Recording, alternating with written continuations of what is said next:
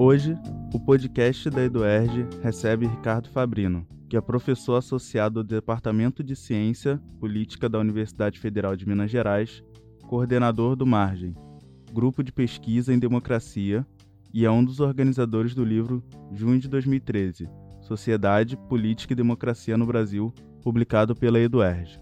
Eu me chamo Zander Lima e vou apresentar o podcast. Tudo bem, Ricardo? Tudo jóia? Muito obrigado pelo convite. Professor, já se passaram 10 anos. É, pesquisadores ativistas ainda têm dificuldade em determinar o porquê os atos daquele ano evoluíram daquela forma. No entanto, é consenso que junho de 2013 é um marco na história política brasileira, com alguns livros lançados sobre o tema, inclusive de vocês. É, poderia contextualizar como era o cenário daquela época? Concordo com a afirmação. Existe um certo consenso de uma 2013 funcionou como uma inflexão na história brasileira, um marco muito relevante. É, há interpretações muito diversas.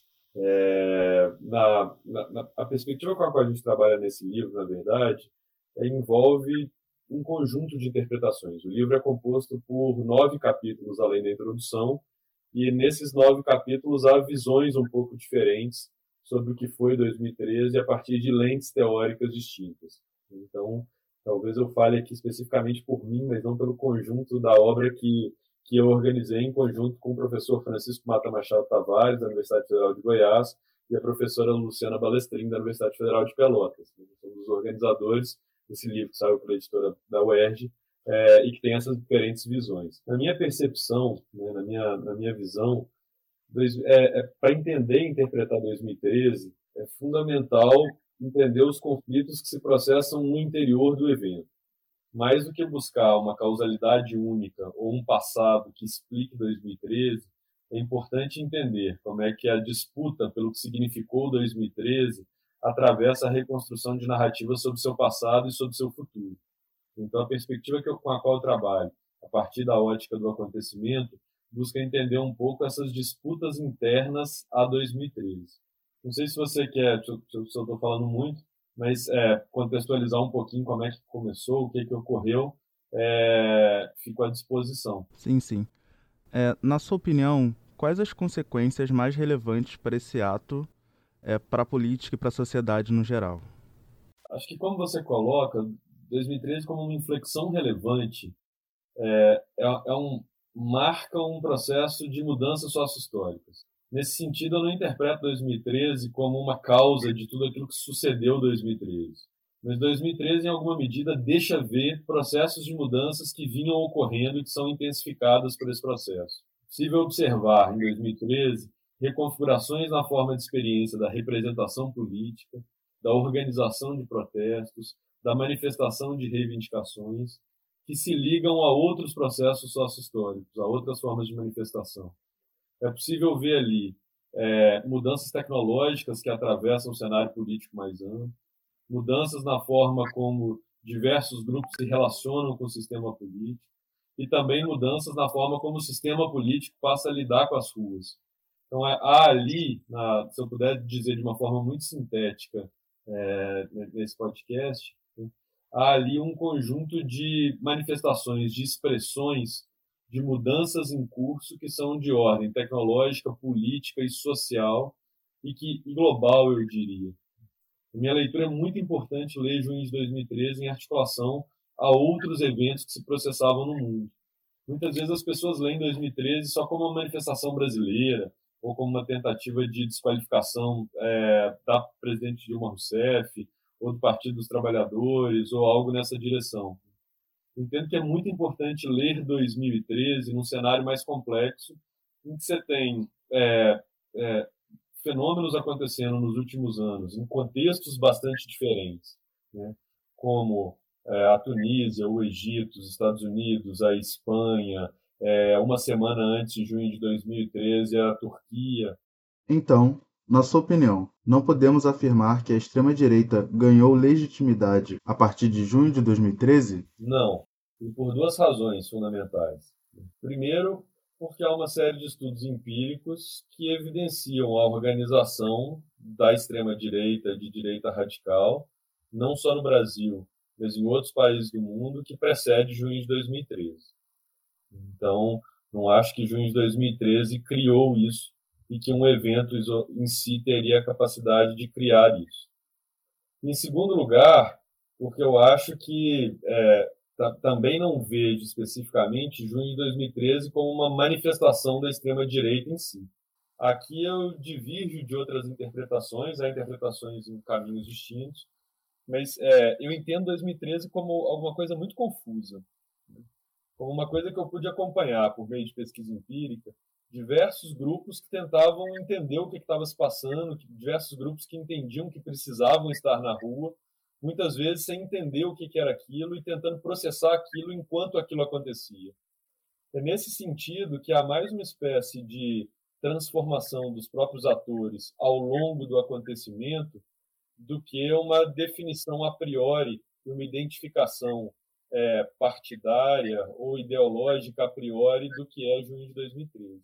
É claro que junho de 2013, como eu mencionei há pouco, como um ponto de inflexão, serve de janela de oportunidade para que grupos da extrema-direita manifestem algumas de suas posições e visões na esfera pública e, nesse sentido, se legitimem.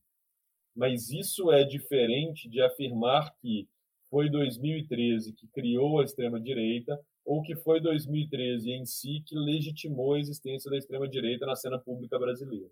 existem relações, eu concordo, nos desdobramentos, mas isso é um pouco diferente. Se analisarmos junho de 2013 como fenômeno social, podemos compará-lo ao fenômeno do bolsonarismo? De novo, sim e não. Também recuso as interpretações que vão dizer que o bolsonarismo é um resultado é, de 2013. É, mas também consigo compreender como que o bolsonarismo soube mobilizar e usar formas de mobilização, formas de ação, elementos estéticos, uma ideia de representação das ruas e, nesse sentido, produzir algo que dialoga com 2013 para se firmar na cena pública brasileira. Perceba de novo que isso é diferente. Assim. Uma coisa é dizer que junho levou ao bolsonarismo, outra é dizer que o bolsonarismo se estruturou num contexto pós-junho que soube usar elementos de junho para se legitimar. E a interpretação aqui é um pouco diferente. Gostaria de ouvir sobre a ambivalência democrática citada no livro que constitui os atos de 2013. Quando que a gente olha para para eventos, para protestos como junho, né, e aqui também você tem entre autoras e autores leituras um pouco diferentes. Mas quando a gente olha para diversos fenômenos do, ao, ao redor do mundo, né, quando a gente olha para o que aconteceu no Egito, para o que aconteceu nos Estados Unidos, para o que aconteceu na Turquia, para o que aconteceu no Brasil, né?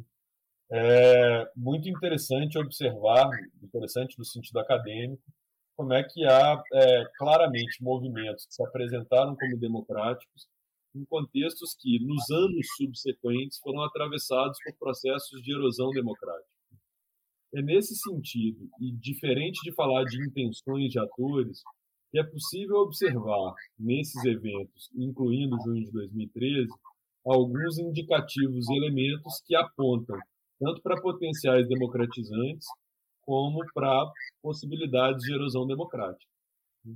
Eu gosto muito da interpretação de um livro recente do Marcos Nobre, né, que fala, olha, não dá para voltar a ter democracia da forma como democracia era pensada no pré-2013. E há muito ali de reivindicação, de demanda, de forma de expressão, que o sistema político não soube lidar, não soube controlar naquele momento e com que as democracias precisam lidar. Por outro lado, ali também existem elementos estéticos, discursivos, de legitimação de certos atores, que caminham e que alimentam processos de erosão democrática, de destituição de instituições políticas, de enfraquecimento de formas de representação política, que ultrapassam os partidos e chegam aos sindicatos, aos próprios movimentos sociais, que precisam ser contemplados. Né? Então, como um momento, em qualquer momento histórico de inflexão política, é interessante pensar 2013 como um evento ambivalente né? e que abre oportunidades para diferentes atores políticos. Me parece, do ponto de vista, de novo, individual, pessoal, e aqui eu não falo em nome de todas as autoras e autores do livro, mas o que me parece particularmente interessante é como é que um, um dos grupos que foi muito importante em 2013 abriu mão de 2013 para dizer que 2013 foi essa espécie de ovo da serpente que gestou seja a extrema direita e abriu mão de entender a indignação, a, as formas de expressão, as estéticas, as ideias que apareciam naquele contexto, as formas de configuração de identidades coletivas, né?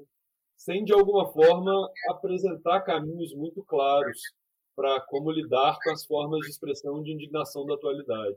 Eu acho que 2013 ainda tem muito a nos ensinar. Para além desse clichê de falar de um mês que não acabou, o um ano que não acabou, não, não, se trata disso, né? Mas para dizer um pouco de é, tem coisas ali para a sobrevivência da democracia que a gente ainda precisa entender. Assim como há muito ali que alimenta a erosão democrática que a gente também precisa entender de forma mais clara além de uma declaração de saída que, olha, ah, ou atrapalha a democracia ou ajuda a democracia. Né? São eventos complexos, históricos, relevantes, que precisam ser estudados por diferentes enfoques. O livro fala sobre algumas dinâmicas que entram em conflito com esse fenômeno. Quais foram os destaques e as dinâmicas e as consequências mais significativas, falando em termos políticos? Sobre essas passagens que o livro estão falando. É, bom, o livro abre como introdução, então, né, escrita pelos organizadores e pela organizadora do livro. Na sequência, é, temos um texto meu com a professora Paula Simões, que trata uma leitura de junho de 2013 pela ótica do acontecimento, é um conceito da filosofia muito usado na sociologia francesa para pensar é, é, eventos de relevância histórica. É, o segundo capítulo é da professora Cristiana Lozecan, que trabalha com a, a, sobretudo a questão das emoções ao longo de 2013. Depois a gente tem um capítulo da professora Célie Pinto, que trata uma adota uma lente pós-estruturalista para pensar 2013, para pensar a dimensão discursiva de 2013. As professoras Andréa Galvão e Luciana Tatagiba tratam contradições do capitalismo e conflito distributivo, então vão ler junho de 2013 a partir de um histórico de conflitos distributivos para entender um pouco como é que categorias como classe atravessam 2013. O professor Francisco Tavares, um dos organizadores, faz uma leitura pelas, pelas lentes da sociologia fiscal, tentando entender como é que junho de 2013 atravessa essa disputa sobre é, tributação de uma forma mais ampla e que tem a ver com as formas de financiamento do Estado, né, que vai trabalhar. O professor Marcelo Conrad Silva vai trabalhar a ideia de movimentos e contramovimentos, exatamente para falar do surgimento de movimentos sociais em tensão. O professor Breno Bringel trabalha a ideia de campos de ação e de confronto político para fazer uma leitura um pouco mais ampla. E a gente tem um texto também com uma leitura um pouco mais ampla, que vai trabalhar os ciclos políticos e econômicos de protesto do Brasil contemporâneo, que é um texto escrito por Daniel Ferreira, Giovana Zucato, Marília Kloss, Raul Oliveira e Vitória Gonzalez. No final, e concluindo, há só um, é, uma espécie de conclusão, um balanço geral da professora Luciana Balestrin, que também é organizadora, fazendo um pouco essa discussão da relação de 2013 com democracia. Né? Então, é, como por isso talvez a minha dúvida em relação à sua questão é, há uma cada um dos capítulos aborda dimensões específicas do fenômeno por meio de lentes teóricas distintas. É por isso que eu não consigo te produzir uma única síntese de quais são as dimensões trabalhadas, tá ok? O livro destaca a escassez de pesquisas que abordam o tema da violência nos estudos de movimentos sociais no país. Você acredita que o Brasil ele tem um costume de ser de se considerar pacífico e, de certa forma, e até mesmo não analisar sua própria violência? Bom, aqui eu não posso senão me referir a outro livro, que é o livro da Lilia Schwartz, sobre, publicado em 2019, sobre autoritarismos. E faz um pouco esse argumento de uma forma bastante interessante. Ela faz uma leitura da história do Brasil, evidenciando como a violência e o autoritarismo são constitutivos da nossa história, das nossas relações sociais, das nossas relações políticas, mas como é que historicamente aprendemos a nos contar como pacíficos, né? como se a violência não fosse parte da nossa história de uma forma mais ampla. Mas o que é interessante é nos capítulos finais, em que ela chega no contemporâneo, como é que, a, que ela evidencia uma espécie de mudança social e política para que fique muito mais clara essa explicitação pública da violência. E uma violência que foi sempre jogada para debaixo do tapete, como é que ela, em alguma medida, ela passa a ser exaltada, ela passa a ser defendida em público. É, muitos dos estudos contemporâneos têm focado exatamente essa transformação, né? essa transformação da imagem de um Brasil pacífico para um Brasil não que lida com a sua violência, mas para um Brasil que, de alguma forma, é, ostenta a sua violência e muitas vezes é, é, a defende publicamente. Ou diz, então, é, é, eu, eu, acho que o livro ajuda também a gente a pensar essa, essa mudança, essa passagem, né? e algumas das da, dessa exaltação pública da violência, no caso da Lilian Schwartz ali trabalhando, da violência policial, que muitas vezes é, por exemplo, utilizada no caso de, de, de protesto, enfim, a gente pode é, operar por essas lentes, se é dessa violência que você está colocando, que você está falando. Professor, para finalizar, é, os protestos de 2013 eles começaram muito como protestos relacionados a aumentos de passagens e tudo mais. É, e no final ele acabou se tornando um grande movimento político. Atualmente a gente tem uma série de protestos é, na região de Paris, na França, que envolvem questões raciais. É, na sua opinião, você acha que os protestos em Paris eles podem culminar em, em algo parecido com, com o que aconteceu no Brasil? Com todo respeito, eu discordo da pergunta. e por quê? Porque a discussão sobre transporte é política. Não é que os protestos começaram de forma não política e foram, de alguma forma, se aproximando de uma agenda política. A discussão sobre direito à cidade, a discussão sobre transporte público, ela é extremamente política. É, o que houve foi é, um conjunto de forças que atravessam 2013 e que puxam 2013 em diferentes direções, inclusive para dar a entender que 2013 foi sobre outra coisa. E nesse sentido há uma utilização político-partidária que foi se configurando nos, nos anos subsequentes de 2013 a partir de interpretações do fenômeno, o que marcam seus desdobramentos. Eu não estou dizendo que 2013 começou como uma coisa e foi apropriada por outra coisa. Mas que essas disputas, inclusive internas, pela significação do que foi 2013, empurram 2013 em diferentes direções, inclusive aquela que você coloca. É nesse sentido, se a gente vai para os protestos contemporâneos na França, né, e a questão racial, é, que está desdobrando no debate todo sobre a questão migratória, né, é, e no debate sobre violência policial, mais uma vez, articulando a outros movimentos, como Black Lives Matter, é, no contexto norte-americano e, e, se espalhando pelo mundo, né? E essas são questões políticas contemporâneas extremamente relevantes, extremamente transformadoras. Essas são questões que, de alguma forma, dialogam fortemente com esse cenário. Né? Manifestações de uma indignação que muitas vezes não encontram formas de escuta no sistema político e que se expressam com eloquência por meio de gestos e atos simbólicos diversos e que, assim como 2013, podem criar janelas de oportunidade para diversos tipos de apropriação.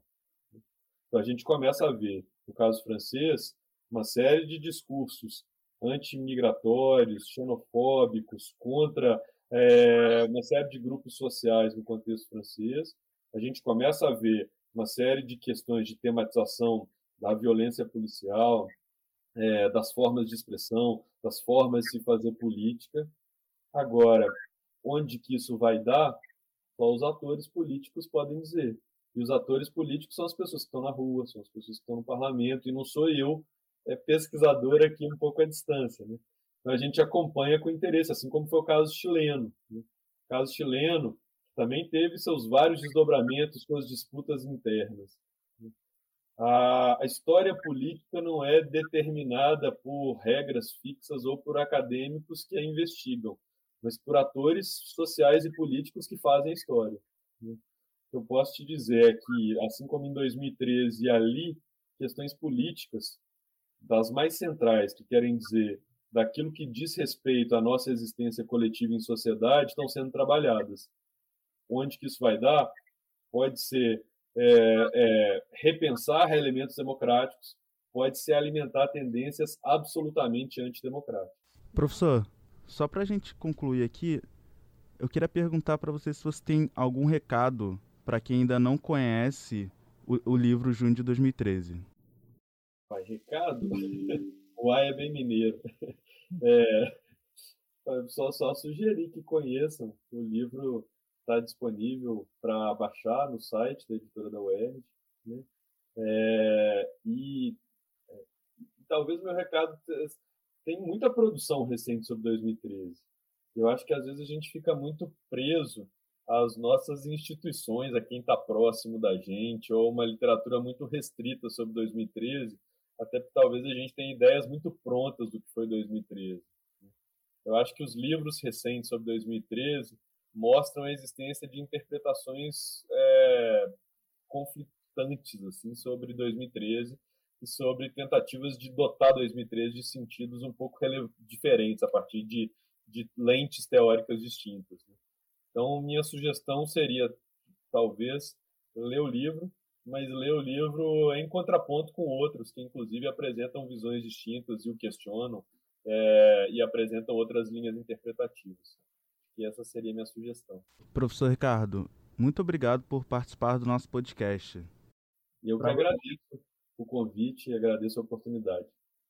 Para vocês que estão nos ouvindo e querem comprar o livro Junho de 2013 Sociedade, Política e Democracia no Brasil, é só acessar o nosso site eduerd.com. O nosso programa fica por aqui. Agradecemos a todos pela audiência. Até a próxima.